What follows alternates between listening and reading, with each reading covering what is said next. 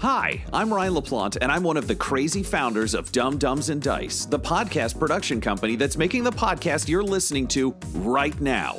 Now, we're clearly busy. We're producing five weekly podcasts and a sixth event podcast, but we want to take this time to invite you to become a part of our company and a part of our Patreon at patreon.com slash dumbdumbdice. You can get access to our Discord, access to exclusive DM and character chats. You can get the chance to name characters in our shows and vote on the way their stories will progress. You can even become a recurring NPC and hear yourself interacting with our characters each week through the voice of Tom. You can become a patron for as little as $1, and there's great value for you at even that level. So please join the Dumb Dumbs and Dice family and help us make even more content in a way that you are guaranteed to love. That's patreon.com slash dumbdumbdice. D-U-M-B, D-U-M-B, D-I-C-E. So let's do something dumb together, and thanks for listening. I am Executron, god of merchandising, and I came into existence because Dumb Dumbs and Dice has its own merchandise. That's a god pun. Get it?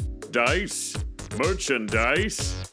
Anyways, you can get t shirts, hoodies, spiral notebooks, clocks, wall art, throw pillows, bags, and even stickers emblazoned with your favorite Dumb Dumbs and Dice characters and their catchphrases. There are plenty of different designs available, so there is guaranteed to be something you love. To show your love of Dumb Dumbs and Dice, go to redbubble.com slash people slash dumbdumbdice. That's D-U-M-B. D-U-M-B D-I-C-E. One more time for the mortals in the back. Redbubble.com slash people slash dumbdumbdice. Get your merchandise today. All art supplied by the brilliant decapitated markers. Welcome to Dumb Scum and Villainy, a Dum and Dice podcast where professional voiceover actors and improvisers explore the underworld of the Star Wars Edge of the Empire role playing game. I'm your host, Blotto the Toydarian. This series features our game master Tom McGee and voiceover artists and improvisers Ryan LaPlante, Tyler Hewitt, and Adam McNamara. So join our crew of bumbling criminals. See if they turn to the dark side or stay in the shadowy parts of the light and enjoy an adventure in a galaxy far, far away. It's time for Dumb Scum and Villainy. Now you're caught up with the show to come, so get out of my shop or spend money. No credits, only money. A long time ago, in a galaxy far, far away, but a slightly dumber galaxy, still very far away. It's a strange time in the Galactic Empire, with the news of the sudden death of the Emperor, Darth Vader, the Admiral, and the commanders of the Imperial fleet, along with the destruction of the Death Star. Celebrations and mass demonstrations have broken out across the Empire. Also, I want you to all imagine this as like a, a scrolling, a very long scrolling text. Sure, yeah. It's very Yeah, yeah, we're on board. Yeah, you great. should gradually just back away as you read it. As confetti rains on Imperial Square and the statue of Sheev Palpatine is pulled to the ground, the cit- yeah, that's right. I, had to remind you that's I his name. I know it's true, but I hate that the baby- Emperor's first name is Sheev. Sheev. Sheev Oh, Palpatine. Sheev. Oh, I think it's Sheev. Sheev. S H E E V. Oh, what a cool name! Yeah, Thanks yeah. for that follow up, George. Now I got to pick a new name for my guy. You can be named after him. He's popular. Wait, your character's name was Emperor Sheev Palpatine, all one word, comma Darth Sidious, I didn't want the anyone to Menace. like make the connection, so it was Sheev Palpatine. Oh, with a B as So in why would you? Ch- oh, instead of a P for Palpatine. Yeah. In any case, uh, as confetti rains down on Imperial Square and the statue of Sheev Palpatine is pulled to the ground, the citizens embrace a newfound sense of hope, and the Empire begins its crackdowns. Celebrations turn to riots as the Imperials attempt to quell the chaos. They're so busy trying to maintain control, surely they won't notice a few missing crates. Everybody, welcome to Dumb Scum and Villainy, a brand new show from uh, us here at uh, Dumb Dumbs and Dice. Uh, I'm so very excited for this because I've, I've been a Star Wars nerd for a long time. This uh, campaign is actually based on a campaign I ran. It was the first D&D game I ever ran. Oh, so shit, that's we're, we're going back in time. Uh, let's uh, take a minute to introduce ourselves before we get down to it. Uh, I'm Tom McGee. I'll be your game master as always. I'm Ryan LaPlante, and I'm playing Zabraxis Core, who's also known as Brash. Nice. I'm Adam McNamara, and I will be playing Waka Waka Fonzie. Somehow less ridiculous than Sheev Palpatine. I am uh, Tyler Hewitt, and I will be playing uh, Vic Denbar. Vic Denbar, great. I thought you were going to say sneeze Palpatine. It's like, Tyler, I'll kill Oh, you. so clever. Sounds like he does like sports for like uh, like a news channel. Oh, so Sneeze. uh, sports. Throw it over the victim bar, Vic out. Uh, Uh, Sneeze, what did you think of that free throw? I don't know. I should have gone. Achoo. Don't worry. Vic is spelled dumb, so it's a Star Wars name now. Yeah, just throw in some apostrophes. That's really the way to go. V I apostrophe Q. Yeah. Vic.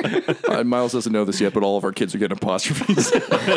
Incidentally, I actually have an apostrophe in my middle name, so suck it, world. He's from the future now. Yeah. or the past. long, long, long, time ago. Uh, so, welcome to Dumb Scum and Villainy. Um, You can expect this laser focus through the rest of the show. yeah, honestly, we're still more tightly plotted than Attack of the Clones, so this is fine.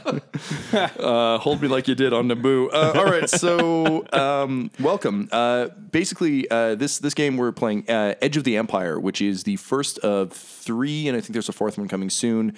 Um, Star Wars RPGs put out by Fantasy Flight. Um, as part of their giant Star Wars kind of role play empire. Uh, this is the first time any of us have played this system. Uh, so you will be learning at the same time you learn, dear listener. Um, the system that we're using for this game uh, is similar to the system used in Genesys, which you'll be hearing in our one shots. Uh, it's all about dice pools. So basically, uh, we're going to jump into the plot and then I'm going to kind of gradually explain the mechanics as we go. But before we get underway, the big one I want to explain is the dice. So in Dungeons and Dragons or a lot of RPGs, you're rolling one major dice, usually a d20, to determine what's going on. If you're playing Cthulhu, maybe you're rolling percentiles. Uh, Vampire, you're rolling d10s. In this case, we actually have a bunch of weird custom dice that only work for this in Genesys. Thanks, Fantasy Flight, um, the Sony of this. Uh, so we've got a mini disc player here, um, but basically we've got to roll um, a dice pool. So essentially, the way this game works is uh, on your character sheets, you'll notice you have uh, sort of attributes and skills. So basically, what's neat about Star Wars: Edge of the Empire is rather than going, "Oh, uh, you know, you're real good at punching things, so just roll to punch things," um, you can be very naturally strong, or you can be naturally weak but incredibly well trained in martial arts, and as a result, offset that. So the way it works is Like when- a Dooku or a Yoda. there you go, yeah, or a Bruce Lee or a Brad Pitt. Wah, wah, wah, wah. Didn't see it. Uh, you don't need to. Um, all right, that's just a joke for me. Fuck that movie. Uh, all right, so basically, the way it'll work is um, green d8s, uh, which are known as Green dose. Green dose. Ability dice is sure, what I'm ability seeing dice. here. Oh yes, thank you. I didn't write that on mine, but yeah, ability dice. Um, those represent uh, your basic pool. So if you just have one or the other, that's what you get to roll. However, if you have uh, the way it will work is, let's say you have um, three points of brawn and two points of melee. So you're very naturally strong, and you're also real good at punching people with stuff. Um, what would happen is you would roll. Originally, you'd have three green dice, but because you have two points of training, you'd upgrade two of those to yellow dice, which give you chances for triumphs and better dice rolls. Uh, similarly, um, as the villains, um, I can introduce negative consequences. So if you're fighting someone much stronger than you, you might have um, uh, challenge dice put in front of you. I can add setback die and so on and so forth. Yeah, I was gonna say there's difficulty dice, challenge dice, and setback dice that I'm seeing on our side. Yeah, I so- imagine they get worse as they get lower down your structure there. So the D12s are the worst. Uh, that's proficiency and challenge dice. So those can give you triumphs or despair, which are very, very good things or very, very bad things. Um, your ability dice uh, and your proficiency dice can give you successes, which are what you need to pass a check. Um, the challenge dice and the difficulty dice will add failures. So basically, if you get more successes than failures, congratulations, you did the thing. Um, however, you can also generate advantage and threat. So you can still fail a check, but gain a bunch of advantage. So it's like, well, I try and shoot the guy, but I miss. Uh, but I gained a bunch of advantage. So fuck it. I hit the door panel and the door slams behind him. So he's still there and he's still bad, but Darth Vader can't get through now. If that makes sense. Cool. So we'll be playing around with this a lot as we go. So don't worry if you didn't catch all that right now. But I just kind of want to set a baseline for the way the system works because it's stranger than a lot of the other systems we've played with. The other thing to note out of the gate is uh, there are uh, destiny points kicking around. Um, think of them a little bit like uh, advantage and disadvantage. At the beginning of every game, we'll roll a force dice, which will tell us how many uh, points we're going to have for the game. Uh, the way these things work is you can basically use them to upgrade. You currently have two available to you. Um, possibly more. I'll check that in a second. But ultimately, the way these guys work is uh, if you use them, they flip over and I get access to them. Um, if I have them, so it, it's essentially um, a system that we can both use to cheat. Okay. So if you're like, If "Oh, we do a cool thing, then you can do a evil if you do a cool later. thing, it flips back to me. But currently, I have two X's facing me, so I can't use these to rig any dice. But if you're like, oh, you know, I really need to make this check, I want to use a point of destiny to try and like climb this wall that I can't climb. I see. It means I can use it later to do something to you. But the nice thing is because they're finite, it kind of goes back and forth. Don't hold on to them for too long. The game really works better for kind of using these to to give and take. But yeah, we want to do cool Yeah, stuff. I like I like the cheating thing. Yeah, that's hell yeah. We're all do that natural born cheaters Yeah, here. let's do that We're, right we're improvisers and comedians. We don't like rules. yeah. Excellent. So um, that is, I think, all we need to know going into this. So at the beginning of every session, we'll all roll a force dice. In this case, because we don't have official Star Wars dice, we're using Genesys dice. We didn't have a force dice, so I took the liberty of rolling on an app, and I miscounted. So to begin this session, I have three destiny points that I can use. You have two that you can use. But again, every time I use one, it becomes accessible to you. Every time you use one, it becomes accessible to me. Um, you can use it for things like um, upgrading your green dice to yellow dice. Uh, you can also use it for downgrading my. Um, Like if you hit us with a challenge dice, we can make you you can, difficulty dice. you can downgrade it to a chal- uh, difficulty die, or I think you can d- downgrade a difficulty die to a setback die. So That'd basically, you can just like scale it. We can make the bad things less bad or the good things more good. Exactly right. Yeah. Uh, you can also use them for Deus Exes, but we're going to try and keep that minimal. Can we counter when you use No. destiny points? Okay. Oh, so, so it's not like they balance each other out. Uh, or sorry, no, sorry. You can use. Yeah. It- yeah. You flip three, we flip all five back. Now you flip five, It's and then we all quit. Ouroboros of hell. Uh, no, each one can only be used once. But uh, I'm sorry, I did misspeak. Uh, y- I so for example, I've got three right now. You've got 2 Mm-hmm.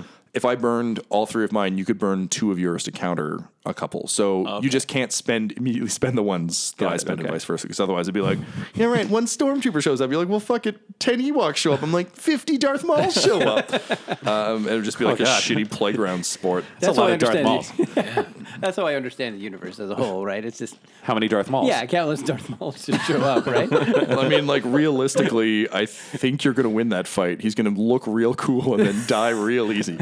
Just bring some long as you're spare Liam Liam yeah.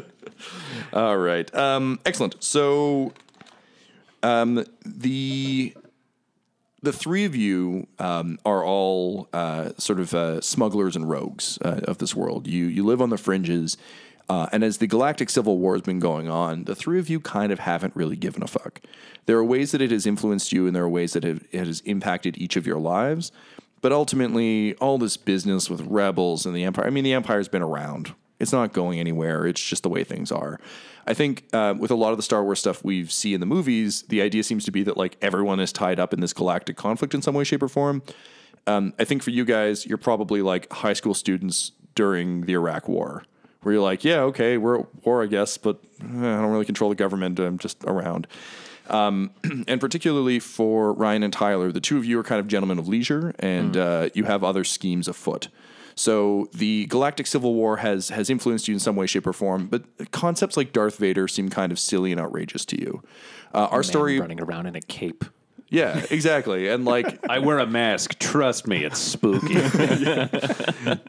so the um, the death of the emperor. Uh, we, our story takes place just like very very soon after Return of the Jedi. So the events of Return of the Jedi have just happened, uh, and it's kind of a big fucking deal. It's a bunch of stuff that uh, no one was expecting, and I think particularly based on the way Imperial propaganda works, the idea that the emperor could die was just really not a thing Yeah. um, that anyone was prepped for.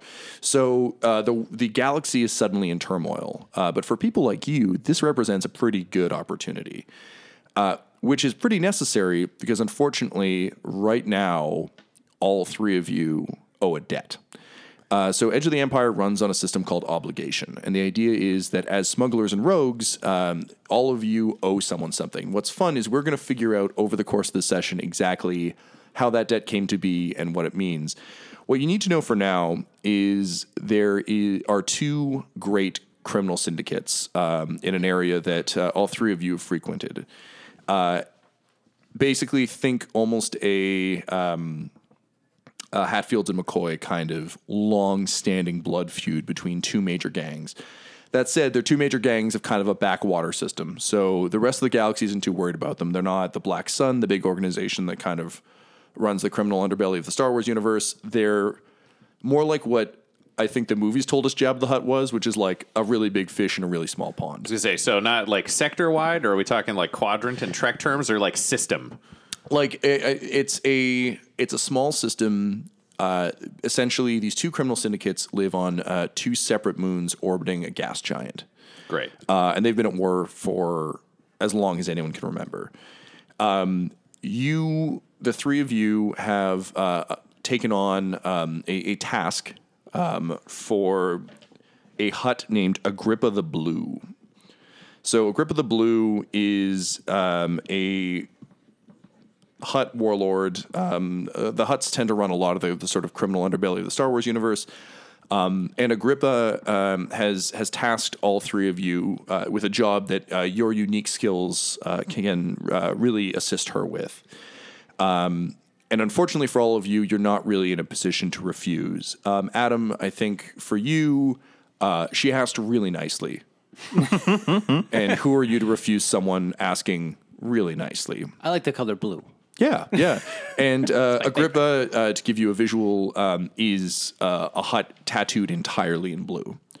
Um, think kind of the Darth Maul patterning, but if it was in blue and white rather than red and black. Um, and the uh, the mark of her syndicate is all of her enforcers uh, take an injection uh, into their left eye to turn it completely blue. So they're they're a very distinctive band. Um, you guys aren't part of her crew. You're not part of the gang. Um, however, you have all unfortunately ended up kind of needing her help. And it's not that all of you owe like a massive debt to her yet, but all of you have have kind of fallen into her sphere of influence. So yes, Adam, she asked you really nicely, and given that that means she of course must be a friend to Fonzie, um, you you've agreed to go along as an enforcer.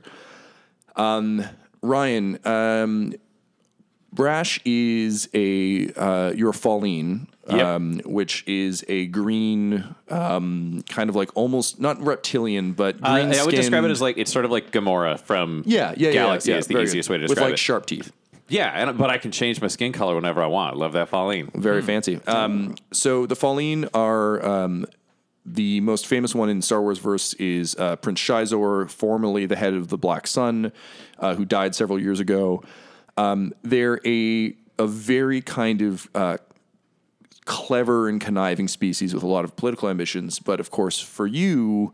Your family just wasn't quite high enough up. You're one of those sort of awkward middle houses um, that kind of was close to power but couldn't quite rise, and particularly for you as the third born, um, your sister and your your oldest sister and your middle brother were both in line to take over the uh, the family business. What was the name of the family business? Uh, Core Industries. Great. So Core Industries was um, the uh, the planet of Falleen w- is an imperial uh, imperial planet. However, uh, the Imperials bombarded it at one point to stop uh, a chemical agent they'd created in a lab. Uh, and as a result, there's a lot of resentment on Falleen towards things. I think Core Industries picked up some good business following the bombardment, but again, none of it really fell to you. so you've fallen in with your uncle, um, a Falleen named Xanatos. Uh, Xanatos is sort of a classic swashbuckling rogue type. Um, he's Cyclops' dad from the X Men. He's got like a sick handlebar mustache. Sweet. Um, he's got a uh, a mohawk that he's dyed bright purple, which is like very very strange for Falleen.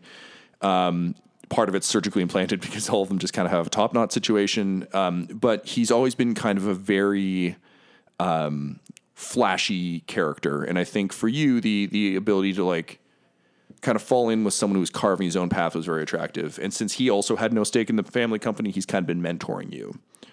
Uh, so the two of you have left Falleen and have gone in search of adventure, and he heard of this really, really good opportunity going down. So he made the introduction to Agrippa, and uh, as a result, the two of you have agreed to help um, for a huge financial reward in an inn with the criminal underworld.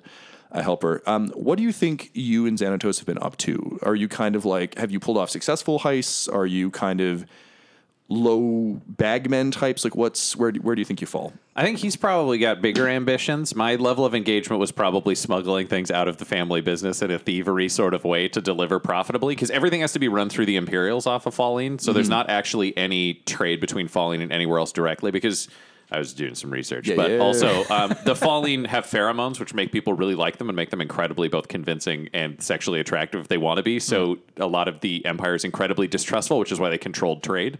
Uh, so I think it's been smuggling out like side stuff to sell, and then getting more involved in. I don't know if there was some heat or not, but just eventually it was like, okay, this is kind of bullshit score, and it's not actually getting me out of the place. So this is probably our first big gamble outside of that that I've been a part of. He's told me tales of others. Okay, so I think the, the way I'll bring this into line with kind of the timeline of, of what we're dealing with is I think kind of post Empire, um, the Empire really started to crack down across the galaxy. Like the, the rebels had legitimately struck a couple of times in a very significant way.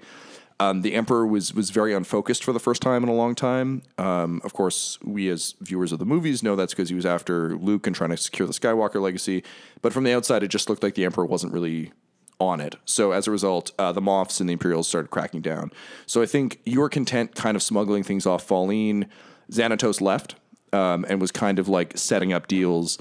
I don't think you were that interested in it, but when the Imperial crackdown hit, suddenly it was, yeah, the heat was on and it became incredibly difficult. I also think with the rise of your sister's fortunes, she became much more cognizant. Like when she took over the business, she became much more cognizant of inventory and that sort of thing. And suddenly it became much harder to move. Yeah, it just sucked, and I was going to get caught. Yeah. And what am I going to go back to like hanging out in my sex bed or whatever? Terrible. Yeah, I, I think in terms of like a Bluth Industries, you would have been like a Gob level, right? Like just kind of you're there, you show up or, or Buster. I feel like I may have played a Buster while secretly being uh, who steals from them most successfully. Uh, Kitty? yeah, I think I might, I might be a secret like Lucille. Great. All right, cool. Dig that. Um, so yeah, so this is uh, My uncle is the dad. uh, yeah, it's, it's Gob Xanatos Bluth. Um, so yeah, so uh, this is the first time, and uh, you've been off world before, right? Or are you primarily? Um, I might have, if there were dealings with the Imperials, I might have done that. Like, I don't think I've actually set foot on like other worlds. I've probably just done so the like ship maybe side. a planetary uh, orbital station or something. Yeah, but- like I would have probably knowing that I have a piloting background, which my siblings may or may not be aware of. But I was probably the one to fly out once Xanatos was gone. Then I'm the guy making deliveries to the Right. like hidden freighter within the system. and I think we can say that your piloting background came from just sheer boredom. You had so much time in Sims that you were just like, oh, fucking, like you, you were the guy with the the what the fuck was that piloting game that was on all the Windows computers back in the day? I think Like imagine- Flight Simulator? Yeah, Microsoft Flight Simulator. Yeah, you're yeah. that guy. You're Yeah. just like in those, and as a result, you're you're actually very well equipped for space. You just haven't been. Yeah, much. and then I learned a little bit from cool handlebar Xanatos. Like as a kid, you're like, "What does that guy do? He's so cool." Everybody else here has to like wear suits and, Everybody else hates him. He's track just- of the stocks. He's, he's that weird uncle you don't want around. yeah, he's the drunk guy at Christmas. yeah, he does love spice. Uh, the drugs of Star Wars. Uh, Wicked. Okay. you want to buy some death sticks? Oh come on, he's too classy for death sticks. yeah, we have to smuggle those out.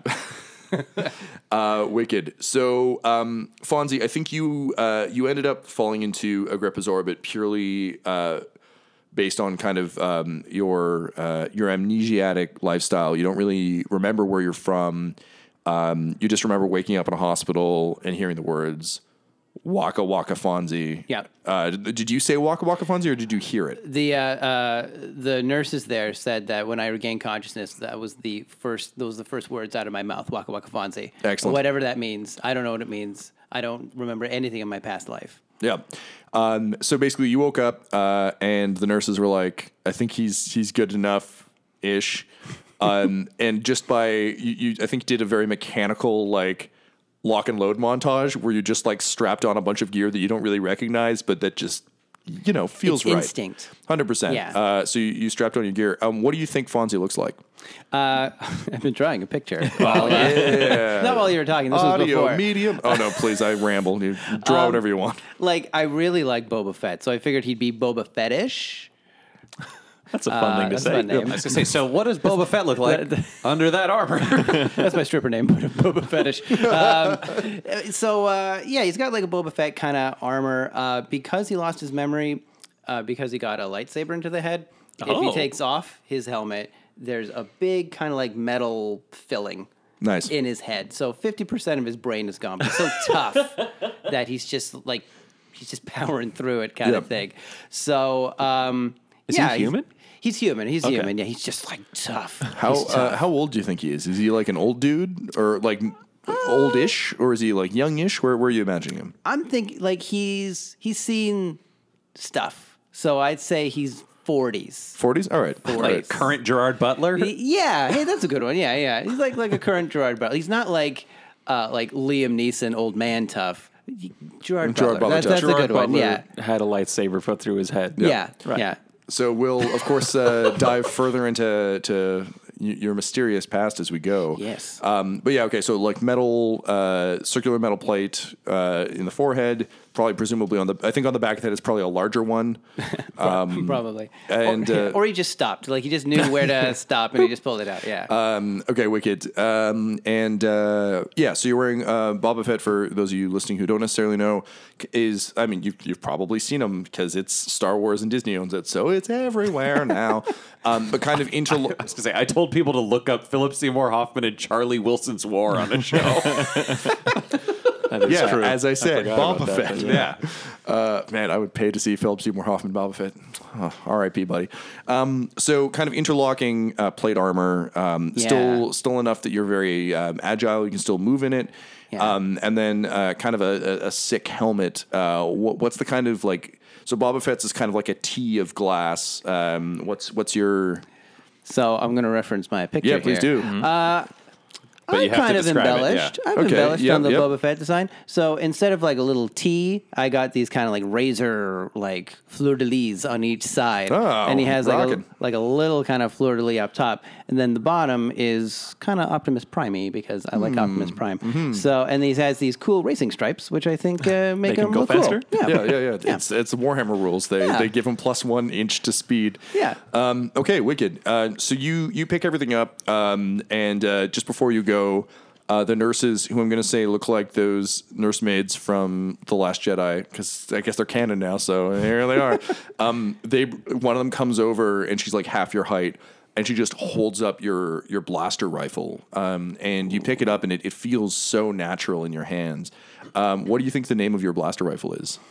Oh dear. Uh, You can think about this. I can come back. I'm gonna call it Strangle Storm. Strangle Storm. Yeah. Amazing. Is Uh, that a new name, or fucking do you know the awesome. name of Stranglestorm? Uh, I think I'd make it up there. I was just, it's just like, here's your gun. It's like strangle storm, and I like, nah, nah, nah, nah, and kind of like lock and load and it- yeah, amazing. in. You, you like rack it even though it's a laser. Yeah, yeah, it doesn't work. It's like I'm gonna say like as as you rack it uh, on the side, it says like Silverthorn, and it just like as you rack it, it scrapes that name off, and you're like, yeah, Slaughter Storm. I like Slaughterstorm too. That's good. what, Oh, was it Strangle again? Storm. Strangle Storm. I'm sorry. Yeah, yes. It'll change as These it goes sound on. like these all sound like Decepticons, which Yeah. is awesome. They're all just evil jets. he has no he has no memory, so it's basically he'll he'll call it Philip one day. Like who knows? It'll just be like- Amazing.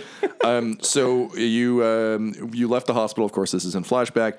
Uh, you strapped Stranglestorm on your back, and, and you mounted your sick hog. Uh, you have a, a swoop bike that was brought in with you. yeah. I was picturing a Gamorrean. So you get on your your swoop bike um, that I assume has like matching racing stripes to your helmet. Yeah, Uh, like and- guns everywhere. Yeah, yeah. Uh, a few of them are useful. Most of them are just for show. But like, damn it, you, you went full Warhammer Orc Yeah. style, just glued a bunch of shit on. Yeah. Um. So you get on that. Uh, you pop a sick wheelie, and um, you you took off. Um. However, you were also on an unfamiliar planet. So when you saw basically like. I think you like stopped to refuel outside uh, Agrippa's place, and they're like, "You look tough. You should come in." And and you went. All right. And she's like, Sounds good. I got a job for you. And you're like, yes. okay. Uh, which brings us to Tyler. Uh, so, Tyler, uh, tell us what your guy looks like. Um, so Vic is going to be dressed in uh, um, almost anywhere he goes. He's going to be dressed in like very fashionable, expensive looking clothes. Even like his leisure clothing is like that kind of like fucking like Dolce and Gabbana like model leisure leisure clothing and stuff like that. And then if he's ever out like gambling or anything like that, it's like evening chic and stuff like that. Um, so he's he's a man of comfort. Excellent. Yeah. Um, and uh, you're playing a gambler, is that correct? I am, yeah. Excellent. Okay, so uh, I'm going to say that you were, um, as a man of leisure, kind of on uh, essentially the, like the Poker Stars tour of Sabacc, uh, which is the, uh, the the famous card game that uh, Han Solo beat Lando in. I think still in the new movie. Yes. but they Yes, changed the rules.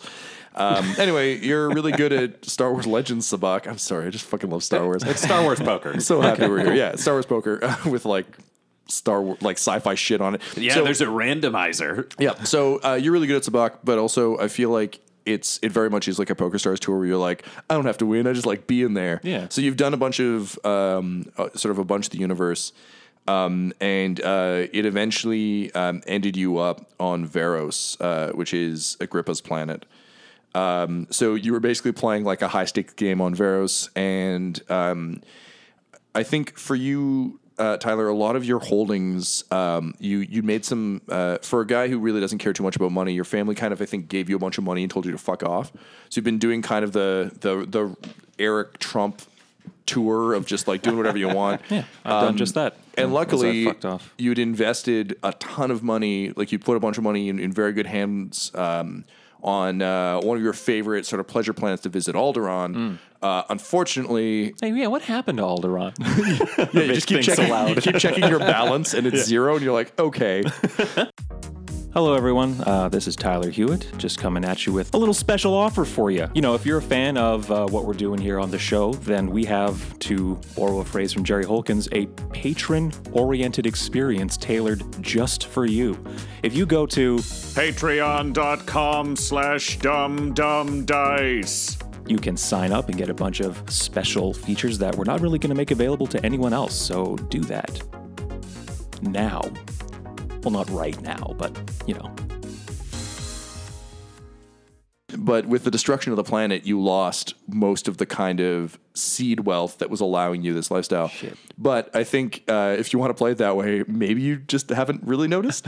so it's the kind of thing where you're like living off the interest of this giant family fortune. Yeah. Um, but now that's been slowly dwindling. So for the first time, uh, after playing uh, a high stakes game where you kept buying back in, uh, you felt a firm pair of hands uh, kind of on your shoulder, um, and were introduced uh, to. Um, Agrippa and uh, her major domo, uh, who informed you that uh, you'd racked up a considerable debt, which mysteriously you just couldn't clear the way you normally would with credits from your account. That's so weird. You guys must have a shitty connection to Alderaan or something like that. so, uh, uh, like Agrippa kind of like shoots a, a look to her uh, her major domo, who's a, a Toydarian uh, named Carve. Um, and uh, Car- in, in in Huttese, she's like "Utalabuwaha," and uh, Carve is like, "Yes, terrible reception here. Um, anyway, you owe us a lot of credits, so I guess you work for us now." That's what she said. Toydarians are like Watto, right? They are like Watto, except this one is less of a racial stereotype. Got it. Okay. In general, you'll notice that there Say, are it would be hard to be more. yeah, uh, we will be playing with all of the Star Wars races. However, my goal is to make most of them less bad than they were, starting with Carve. Fingers crossed we meet Dexter Jettster. Love that diner. All right. well, let's um, let's let's go in as partners on whatever this endeavor is, and I'll just I'll just buy myself out once I get the money from Alderaan. Okay, I'll entertain this little venture of yours for now, but uh, as soon as this gets cleared up, I'm I'm out of here. You'll get your money. Agrippa's like, Utaba. And Carve's like, she says, sure, buddy. All right, partners. And then, and I put my hand in for a handshake. Um, she grips your hand and it's incredibly strong. She's a very muscular Hutt. Mm-hmm. Um, she's actually like kind of scary as Hutts go because normally they're kind of like big and slovenly, but um, Remember, she's Agrippa. I see. I see what you did on purpose there, Tom. One hundred percent intentional. Dear Classics Minor, it finally happened. I got to use you in a star. Oh, shit, it turned into a pun. I'm sorry. Um, yep. So um, you're kind of shown into uh, a side room. Uh, you see uh, uh, just a fucking massive guy uh, leaning against the wall, um, punching a jukebox. Uh, so it plays more can- sick cantina tunes. Uh, it's got some dope racing stripes on him. Um, and uh, you also see um, the like the, just the handsomest guy you've ever seen. Uh, there's just a, a Falleen lounging um, on a on a couch. It's weird. That's not a mirror. Yeah, I realized I never actually described myself. Uh, Yeah. So uh, what what do you see on the couch? six foot one ish, sort of. If you average out like a, is it Christian Ronaldo uh, Yeah. or like David Beckham, like soccer player Oh, style, like European fit soccer lean. player. Yeah, Yeah, okay. But like green, like Gamora. I've got like a top knot, like but like a, a pretty tight one. It's relatively short, like manageable, you know, but still clearly takes some work. Right. My skin's flawless. Uh, I'm wearing like a. A full length like leather duster kind of coat that co- that covers my limbs. It opens up and I've just got like a metal. It seems almost more showy than actual armor vest underneath, but I have no shirts. It's just like it's one of those things that like it covers the abs, but I'm making sure to still show that I have the lower abs over like the low rise. little Right, V. okay. over. Yeah, yeah, yeah. I gotta, I gotta show it all. Uh, so I'm sitting there in the coat. Uh, I have sunglasses on, even though I shouldn't. And somehow I found a position where there is like one of the ceiling lights is aimed directly at me, leaning against a wall, uh, and my duster is just like casually thrown aside, so you can like see that there are two blaster pistols on my hips. Um, and behind him is the second most handsome man you've ever seen. He's got a sick handlebar mustache. Um, unlike uh, Brash, he's wearing very um, what you traditionally think of as smuggler's garb. So just wearing kind of like um, you know tight fitted clothing that he can still move in. Um, he's kind of uh, he's got a bandolier. Uh, he's got a, a bowcaster strapped to his back. Um, you can see he's kind of got uh, he's wearing gauntlets, so sort of typical vest thing, but bare arms and then uh, gauntlets that uh, clearly have kind of an Assassin's Creed style blade. Okay. in each one. Um, and he's uh, he's mixing several drinks, uh, none of which seem to be for anyone else in the room. Um, so um, the the three of you um, are there, and uh, after a, a moment or two, um, uh, Xanatos turns around with like a drink in each hand uh, and says, "Well, boys, uh, sounds like sounds like we got a job to do. Uh, we're all uh, we're all in this, right? We we all agreed to this." Yes, uh, Agrippa and I have uh, called you all together here for this uh, joint venture of ours. Um, I've just recently been brought on board as a, like a sort of financial consultant. Um, Agrippa, why don't you uh, take it from here? I'll let you kind of run your little show. um, Agrippa Jim takes to Carve, who Jim takes, I think, to Brash. I, I, I honestly, it's pretty hard to ignore Brad. uh, and I just like smirk knowingly and do one of those hands where you like roll your hand in the air and gesture over like graciously to. I'm, the st- I'm cameras- still in the jukebox. which uh, which song are you trying to find? um, I'm trying to find the Cantina song. So it's like. Just every time you hit it, Yeah. Because uh, It's playing the song he don't wants. know Yeah. you've got it. Yeah, I don't because I he's have it. brain dead. He doesn't Hold remember. second. Every, every time I hit it, it doesn't play the right song. He just knows there's a song he wants. It's just none of these I songs. just don't know. Um, so um, Carve uh, kind of uh, does the the Toydarian version of a titter. He's kind of like, oh, oh, oh, oh, oh, okay. Oh. yeah, I lower my sunglasses and wink. oh man, he wasn't ready for that. Um, so um, the uh, I'm gonna save you all me doing Hutt voice uh, for a while. Incidentally, Ryan, one of my first memories of our friendship was having to leave voicemails for you, where you had done Jabba the Hutt and Bib Fortuna as your voicemail. Yeah, I had a theory through a lot of university where my idea was I hate getting voicemails. So if I make my message leading in about two minutes long, then people have to be really committed. Uh, and I was. Then I started running a theater company. People were like, "You fucking asshole! I work with you. You can't do this." So I had to stop. Uh, in any case, um, so Agrippa explains the situation as this. Um, and you notice that Xanatos is kind of jumping in from time to time. He clearly seems to have helped uh, plan the heist. But um, with the de- the sudden death of the Emperor and all of the chaos on Coruscant, essentially riots have burst out everywhere. So if you remember at the end of Return of the Jedi, everyone was celebrating and dancing and, and on Coruscant, and that was great. Um, but the Empire still lives there, so the Empire started shooting people. Um, and uh, so as a result, there's just mass chaos. But also in the chaos, uh, it kind of went from celebrations to trying to put down celebrations to a full blown riot.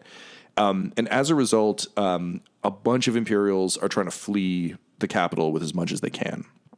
And what Agrippa explains is um, there is a uh, she is um still locked in in mortal combat with her uh, with her rivals, um, and it's kind of a uh, that fucking small town from Corner Gas that everybody hates and they just spit. Like she refused to say their name, but like just like her enemies. Uh, so you, you guys don't necessarily know them. This isn't really part of your thing. Xanatos nods very uh, very knowingly. Um, but essentially, these two moons are in twin orbit around um, uh, the sort of gas giant, uh, which is known as Ico. Um, so basically, both these gangs have been trying to manipulate the market around Ico and trying to um, mine it for materials, set up criminal operations there, everything else. Uh, but because they have two moons who are locked in um, orbit on either side of the planet, the planet has basically become a central fighting ground. Um, it's a gas giant, but there's a number of platforms. Um, and these two moons each house a different criminal syndicate. They have operations throughout the system, but fundamentally, this is the the cash cow. Um, and it seems there was some slight a long time ago. No one really talks about it anymore, but it was enough that these people fucking hate each other. Um, anyway, um, it has come to uh, Agrippa's attention that um, there are schematics um, and a number of other sort of rare um, fuel based items that have been kept uh, sort of in, in imperial storehouses uh, in the palace from the old republic. So long before um, kind of the time periods we've been a part of. Um, they had some like old refining techniques that no one's ever seen, uh, as well as some weapon schematics. And she knows she's received information from her people on the ground in Coruscant that all of these things are being smuggled out of the imperial capital. As the palace is being overthrown, they're trying to get all of the secret shit out as fast as they can. So this will give her a huge advantage over her rival. She's gently desperate, you can tell, to get it. Um, and she knows that in the desperation, the, the information she's received is that in the desperation to get all this stuff off planet, a lot of Imperial shuttles are taking off without proper supplies. And as a result, um, with a little bit of uh, gentle conniving from um, Xanatos's contacts and some of uh, Agrippa's, um, the shuttle containing the crate that has sort of all these materials in it uh, happened to leave port without full supplies, uh, and as a result, will need to refuel on way to presumably a, an impenetrable safe house.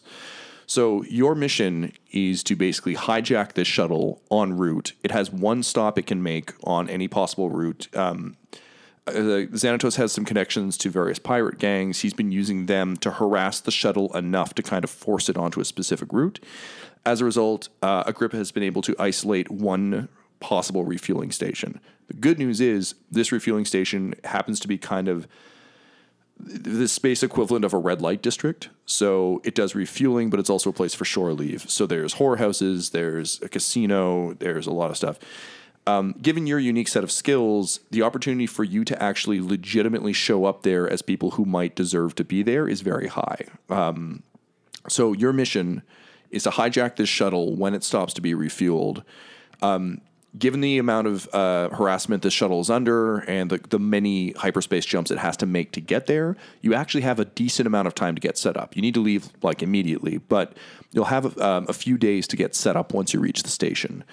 Uh, she recommends uh, that because uh, th- there is a casino there and you have extensive uh, sort of con artist experience and gambling experience, um, presenting yourselves as one stop on a tour, which is something that uh, Vic you're very familiar with, and that's part of the reason she enlisted you. Um, and essentially suggests that between um, Brash and Vic, you come up with a false reason to be there, a false tournament uh, using Fonzie as your muscle. Um, figure out the station, figure out a way to hijack the shuttle. It won't be there for very long, and the Imperials will likely be desperate and scared. So the odds that they won't want to enter a poker tournament, but it's a very good excuse for you and some of your men to make it on board the station. So essentially, get aboard the station, set up a con, make sure you get a hold of that shuttle and bring it back, and all debts will be forgiven, and friendship will be achieved. And that's the long and short of it, guys. So we just want to see some focus from you on this. You know, we want to do this right the first time. Um, I think uh, Agrippa and I put a pretty good team together here, so we're, we're we're we're looking forward to making this happen. Xanatos nods and goes, uh, y- yeah, what he said. It's it's working. you can tell it's a very cloying, like it's easier to let Michael Scott talk than to Got it. interrupt him kind of Okay. situation. He, he kind of winks at you, Brash. It's, it's Yeah, I take like a data. Is it? It's data pad in Star Wars. yeah. Yeah, I take a data pad out of my pocket and I just write a note to Xanatos, like where he can see it, but the wealthy idiot can't. And it's just like if he doesn't know it's a con, he'll play it perfectly. and I just hold it up, and I'm like, we're going to run an incredibly successful tournament. I, you seem like a fellow who maybe uh, plays a little bit of sabacc here and there. You know, maybe. I dabble, you know. So, uh, you want to win some money? I've got this great tournament I'm going to run on a space station. It's like holding in a sneeze for Vic, where he like came on being like, I dabble, and he was me like, I'm actually very good at it. Wonderful. I'm then I think extremely good at this game. so. I think you might need to be the ringer for this little tournament, but we could bring you in, let you play some top hands, and get it all going. Hey, uh, big fella music man. What? And and at this point, I've kept smashing the jukebox, so now it's, just- in is pieces. it just garbage now? Yeah. it's, it's a pile. Now I'm trying to put it back together while, while they've been Carve talking. flitters over to you on his little wings, and he's like, "This is my grandfather's." Oh, uh, I hope he doesn't mind. I'm fixing it. dun, dun, He pulls dun, he pulls like a small picture on a chain out of out of his shirt. And he's like, "Don't worry, Grandpa. He's fixing it." And then he puts it back and flits back over to him, Grandpa. Your grandfather is tiny. He was. he puts a hand on your shoulder. He's like, "You really get me." and then he flies away. Dunk, dunk, dunk. All right, I'm assuming if we bring the jukebox, we get him. So, how, how are we supposed to get to this train station? Oh, uh, lovely Agrippa. She kind of like shakes her head um, and uh, she mutters something. And Carve is like, uh, "She says uh, your pheromones don't work on her." Oh, I'm not turning those on. This is this is just me right now. and I turn blue because I can change my skin color at will. This is a great insult to our, our criminal gang. Oops! Uh, I just turn turn green again. I was like, ah, sorry, I chew. Uh, I was just sneeze. I have not talked about this with uh, Tom yet, but I'm assuming Vic would just be like, I have a ship. He, he got here somehow. Yeah. Uh, yeah, I, I have a ship. I've got my valet ticket here. I'm sure we could just pop on You out. see, and- you see Carve very quickly type like a please de-impound his ship. Uh, yeah, I was thinking like I was wondering whether you'd be like that's collateral for now, but it, it, to be clear, it 100% is. yeah. Um, and uh, so uh, the options, I think, uh, yeah, and, and Xanatos kind of like nods to you because you both had to basically buy your way here. Um, Xanatos, uh, you've realized, Ryan, I think to this point, has a lot of contacts throughout the galaxy, but ultimately you're both kind of cash poor. Um, a lot of the money you've made a decent amount, but also it's it's you're not tremendously liquid. Like I feel like you have dead drops of credits, but it's not like you just have an account you can pull from. Yeah, no, we're in that range where like, oh, we've got a safe house, and inside it is like two passports and a hundred bucks, and like we don't even have a gun. There's just a clip, so like, don't lose your gun. Uh, yeah, it, it favors trade very poorly when you're asking for money, Yeah. uh, as opposed to just favors. Yeah, and uh, Adam, you have your swoop bike, um, Yeah. but you don't have anything else uh, that you're aware of. The only thing they gave you when you left was like, I I think you like walked out of the hospital, and the valet's like, "Oh, sir, your bike's over here," and it was like, What? And I was like, yeah. And I revved it up, and, I- da, da, da, da, da, da, and I just drove off. Yeah. he's like, "Tip," and then you just burned off into the sunset. Um, do you have a name for your bike? Um, I'm gonna call it the righteous indignation. I know that reference. Yeah, if I can, unless Uh, that's yes. copyrighted. No, that, that's great. I don't know what it's from, but I'll take it. Akira? Uh, Bucky O'Hare. Oh yes. But I didn't name Bucky it that. O'Hare It's had a written on the side. Cool ship. Yeah, yeah. It's also uh, it's it's spelled differently to avoid lawsuits. Yeah, it's Yeah, R I T. Honestly, so many apostrophes, Yeah, so many this- apostrophes. This, is going to surprise thing. all of you to know Disney didn't give us permission to use Star Wars. That's why our Star Wars has two A's. Yeah, Star Indig- Wars. Star One in Wars. Star and one in Wars. indignation. Yeah, exactly. Um, You, Wicked. you just pronounced it wrong because you had that brain injury. Right. Yeah. I didn't. I didn't know it was called that until I read on the side. I was like, oh, all right. And then I just got on. And then you and then you punched a small rabbit man and rode off on your bike. hey, boom, da, da, da, da, da. yeah. he swore vengeance that day. He'll be back and in So- greater numbers. So I'm thinking maybe we can take this fine fellow's ship. Uh, and I looked at Xanatos and I read on my data pad again, and it just says maybe we can steal his ship. And Xanatos is like, yes, we should take his ship. I completely agree. All right, so we'll we'll ride with you, my uh, new talented gambling friend. Um, what's the name of your ship, Tyler? Just, I was thinking of a completely like Vic Denbar move of being like, it is, it is called the first righteous indignation. um, but uh, no, I uh, You would have named it quite some time ago. Yeah, That's the only. Oh God, fuck! How dumb is Vic? We're going to decide right now. His ship is called the best ship. Oh no, he's the Zapp Brannigan Star Wars universe. So just yeah, I just finished playing a bunch of Borderlands. You're just like han- you're basically just handsome Jack, and I'm here for it. Um, so you make your way to the best ship. yeah. I think uh, the best ship in terms of um, vehicles is clearly the kind of thing a rich person buys because it looks nice. Um, you've got piloting experience, Ryan, so I think you immediately see that this thing has a lot of money in it, but not a lot lot of power. Yeah, it's the PT Cruiser of spaceships. Yes, it is. Oh my God, I want to rename it. the PT Cruiser. PT, well, PT Cruiser. Yeah, so you show up PT and, Space and Cruiser. having described it as the best ship, Yeah. you clearly see like the PT Cruiser on the side. You just realize he just refers to his shit as I, the best. I christened it as the best ship, like a boat. So it is a, it is like it is. It came as the PT Cruiser, and then underneath you see painted the best ship.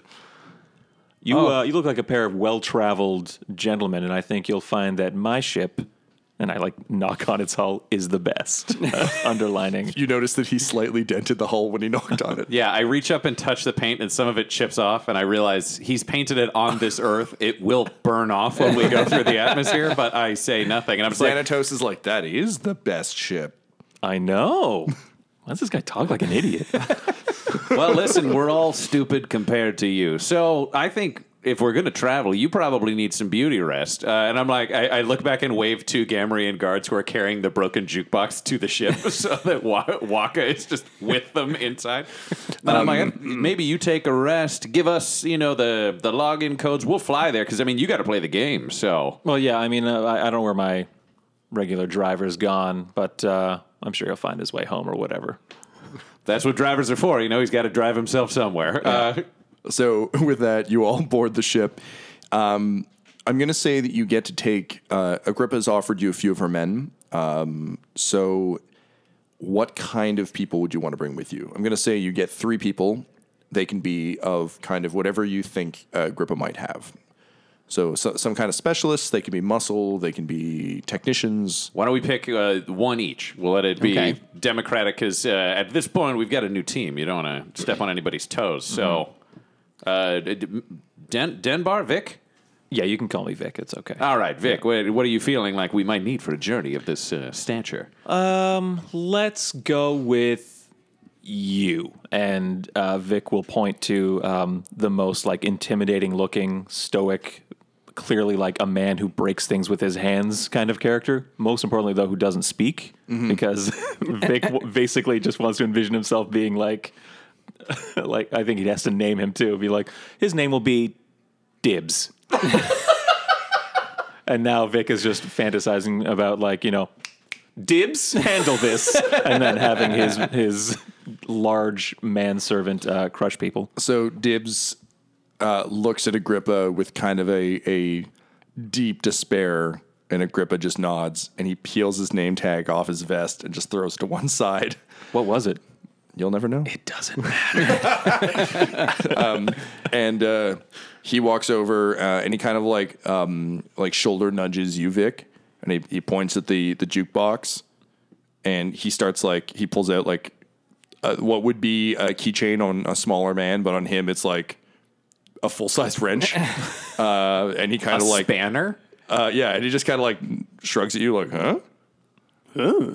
So then he, he pats you on the back and he starts also working on it, keeping in mind that this jukebox is still being carried up a ramp. So it's the two of you like working on it. it? Well, these, yeah, yeah, like no one, the Gamorreans are just like, oh boy. Friend? Just Good. Uh, Mo- Monster Man. Uh, what is, what is your name? You uh, heavily Waka armed- waka Fonzie. But my friends, are you my friend? I think that is a very safe All bet. I think we're the very best of friends. Well, then you can call me Fonzie. All right, Fonzie. Now, what kind of. We've got this selection of people before us, and I pointed a bunch of beings that I did not pay attention to because I did not need to. They were not important until now. Uh, and I'm like, what do you, what kind of f- other friend do you think would be useful for us where we're going? We've got a, a very big, punchy fellow We've got you. You seem pretty tough. We have Oh, yeah. Vic. What a what a brain on that man. Vic's already gone. I, yeah, I say gone we have inside, Vic. yeah. He's disappeared, and I'm like, perfect. okay, what do calling you for dibs? yeah. what do you want? The idiot left. Uh, I want that mechanic because I want somebody to fix up my bike while we fly. Um, so you see a um, fuck. I don't even know what species they are. That's a problem. Okay, fuck it. She'll just be a Twi'lek. Um, you see just like a really stout Twi'lek um, who's got her head tails kind of like cinched behind her neck, um, like clearly all business. Um, and uh, she kind of looks up from a droid she was fixing, um, and uh, she go. She just goes, "Yeah, nah, all right, I guess." Um, sure. I like your attitude. I hope you're ready to rock. Hey, that your sick hog? Nobody else's hog is here that I can see. Fuck yeah. Fuck yeah. We're gonna get along fine. They call me Shatterstar. well, Shatterstar, let me introduce you to the righteous indignation. Fuck, Take- that is a sick name for a bike, bro. Take care of her. Oh, I will. She's got allergies. Don't we all? And she sneezes into a, a, a well-used, uh, like greasy handkerchief, stuffs it in the back of her overalls, and then like kind of under one arm picks the bike up and just carries it up the ramp. Ooh. Wow. Uh, the the gravs are on. Let's be clear, okay. but Uh, it still looks still looks rad as hell. I just shake my head and realize that I am not going to allow democracy to happen again in my criminal enterprises. Uh, all right, so I look through the crowd. I imagine uh, I stand swaggeringly. I've got my hands on my hips. It's sort of like the Vic, only everything I'm doing works. uh, and I, I look through, and the thing I always keep my eyes on anywhere are, are courtesans because they're always. The, there are two brands of courtesan. There are people who are, are you know, not that bright and they have a great time doing it, according to this character. Uh, the other kind are very smart and realize that that's the position where you can get the most information. And I know so many people have become heads of Falleen corporations by being courtesans who then perhaps someone disappears and they become the person in charge. Sure. So I want to have identified the second smartest courtesan of all of them, the one that's probably the most spy capable, but not the one who's the most hungry to take out Agrippa, because I don't want to fuck with that person. So I'd like a courtesan who I think might be useful as a spy. Well, Ryan, I think this is a landmark moment. This is the first roll of the game. Ooh. Uh, so uh, I'm going to need you to put together a dice pool. Um, let's see. Of your skills, I think this is probably a cunning, possibly a presence. Uh, I think we could play with presence, or if, if we want to combine things, because I, it's prone to speeches, uh, I, I, I could approach and give a speech to the courtesans. Like one of those conversations just about the kind of things that I'm looking for and people are coming through. I need. I need someone who's not afraid of danger, someone who's ready to take risks, a talker and an actor, someone who can feel, someone who knows who they are, and someone who knows what they want, someone who's hungry, hungry for a new future, hungry for something better. All right. I'm going to ask you to give me, uh, y- you can either do presence and leadership or presence and probably skullduggery. I think. I, I will do presence and leadership. I want, I want to inspire. Uh, Okay. inspire. So, uh, what, do- what do I got to do? So, leadership uses presence. So, my presence score is three, and my leadership score is two. So what that means is uh, you would normally have three green because that's your higher number, but because you have two other ranks, that means two of those dice get upgraded uh, to yellow dice, proficiency dice. So take two yellow uh, and one green. Okay. Um, I'm going to say because Agrippa's basically told them they have to, you can take um, one boost die, which is the the blue d6. Great. However, I'm also going to give you one setback dice, which is the black dice, because you're looking for the second most conniving person, and that means there are several conniving people looking conniving. Um, and we're going to say this is a, uh, I'm going to say a two star challenge. So t- please take two purple dice. Okay. And now here's where I get to add something interesting. I have some abilities attached to leadership because I'm so. I'm so Falina myself. Uh, I have an ability where I can remove one black die when I use a leadership chest, and I Yeah. can add a boost dice, so I can add Excellent. one more Yep, blue. Go for it. Seems like it's going to be a home run. Let's not make assumptions. Uh, remember, middle management never succeeded getting Ah, to come the on, top. you did the Braveheart speech. You're I, fine. I, I, yeah, Bra- honestly, the Braveheart of boning is probably where he would like to fall. Oh, jeez. Okay. So here's where um, this game's going to be a little more dice county than other games. I need you to ultimately tell me what you rolled in terms of how many successes, how many failures. You can essentially, if you want to do the math for me, um, successes and failures cancel each other, advantage and threat cancel each other, triumph and despair cancel each other. Okay. I have three successes. I have three advantage, and I have one. Uh, this is threat, Uh, yes, that is correct. and I have one threat so the one threat will take out one of your advantages. So three successes And two And two advantage. So you definitely pass. Um, I think the advantage that you have particularly in this is this is the first time you really got to flex this particular muscle. Um, but also all of these sort of um, spy courtesan types are fucking hungry for some they honestly they see a lot of themselves in you, which is like, oh yeah, you're middle trying to get up. We're also middle trying to get up. Um, so I'm looking for another me. yeah, ultimately, um, so three successes is pretty huge. Uh, so that's great. Uh, also, you have two advantage, so you can spend advantage in a variety of ways. There are some ways uh, that you can spend it in combat. Um, there's ways you can spend it out. Uh, however, since uh, based on also the nature of the show, I would encourage us to think about ways we could do it. I'm, I'll offer some, but also if you have some. So I'm going to say, with two advantages, Um, not only are you able to find that person, but what's the the key trait you want the most? You want like spy and espionage? Do you want someone who can just disappear into a crowd? Do you want them to be distinctive? I'll basically let you tell me exactly the kind of person you want, and that's who you can have. Great. Um, ideally, I want someone who can. It's it's the combo of like the forgettability of a spy, where they can blend in when they need to, but they can also have a conversation, get somebody to like them. It's like uh, what they talked about with the um, uh, uh, Matt Damon in the Ocean's movies, where Right. they Oh, say yeah, like, yeah. "We need you to show up. We need you to talk to this guy. He needs to like you and immediately forget you, but you're the one setting somebody up for the next thing." Because the, my goal and my like Falleen brain is okay. If I've got to get onto this ship and get this crate out, I need somebody on the crew with me. And if I can get the right person to befriend and distract them, then I can swoop in, be ultra charming with a nice setup, and probably walk out with what I need. Okay, so I'm gonna say um, you find. I think we'll, we'll literally just lean on the Matt Damon thing. You find a generically nice guy named Nix, and um, he you can tell that he is a bit of the.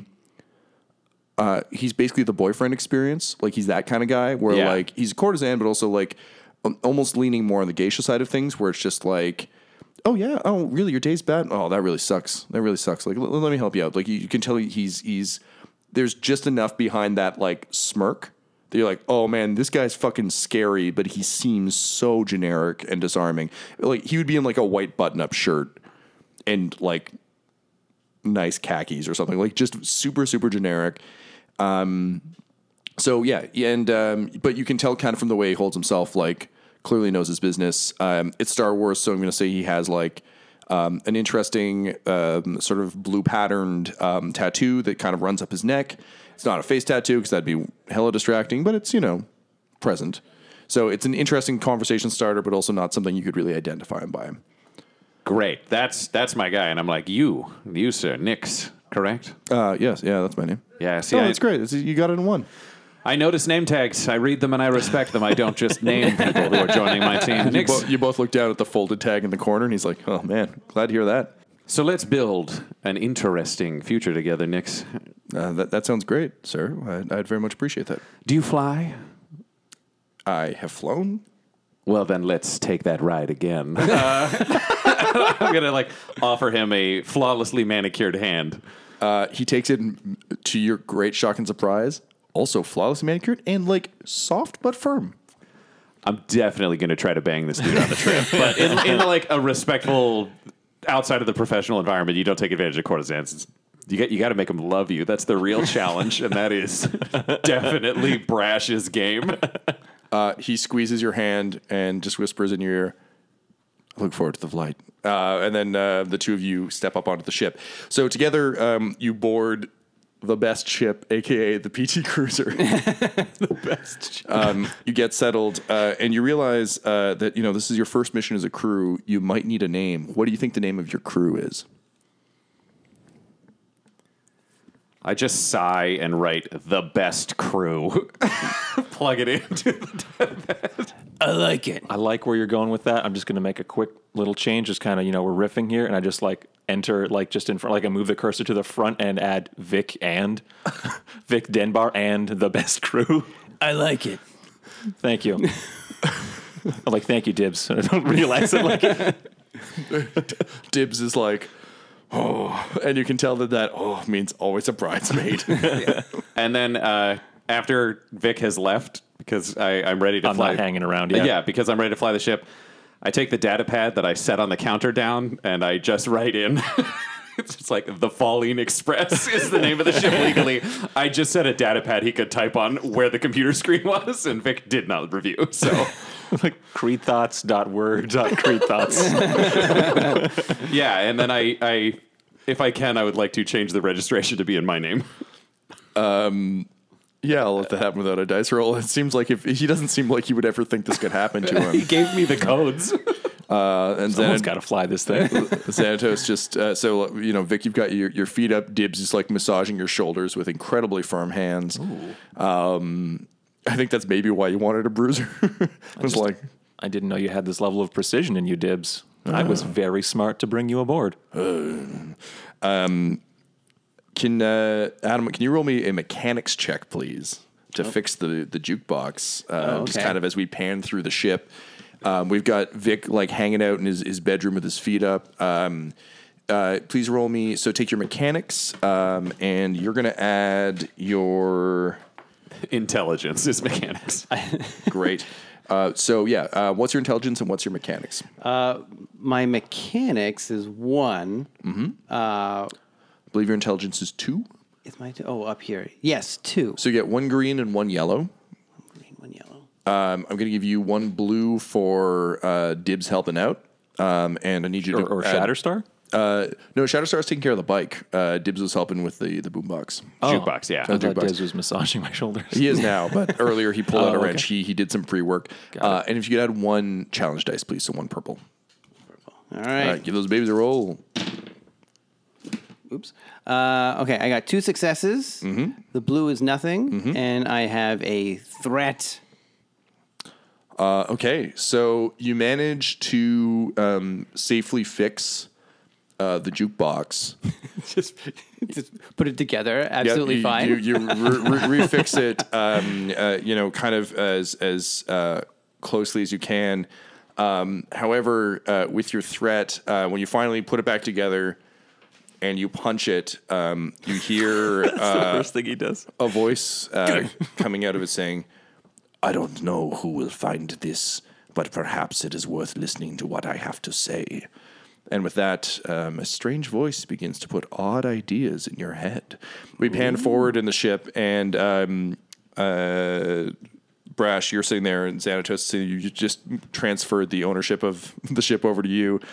Uh, and Xanatos just kind of chuckles. He says, we're gonna kill that son of a bitch. And with that, you punch it, and the best ship, aka the Falleen Express, aka the PT Cruiser, blasts off into places unknown.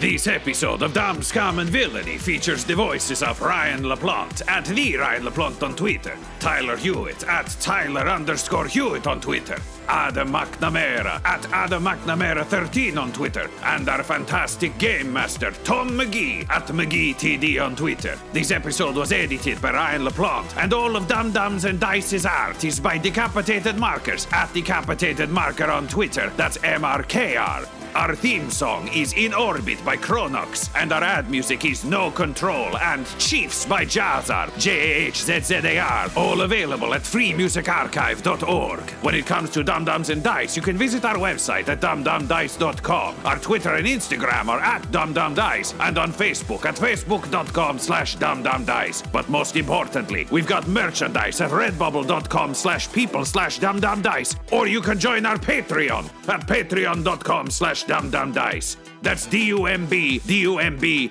D-I-C-E. Now get out of my shop. I'm a Toydarian. Your Jedi mind tricks do not work on me. Dumb Dumbs and Dice has to give a special thank you to the supreme beings of our Patreon at this time Christian Menicola, Long Long, Jason Denson, and Jill and Noel LaPlante. If you want your name to be added to this list, you can join our Patreon too at patreon.com slash dumbdumbdice. Thanks to them, and a little bit of thanks to you. The Fable and Folly Network, where fiction producers flourish.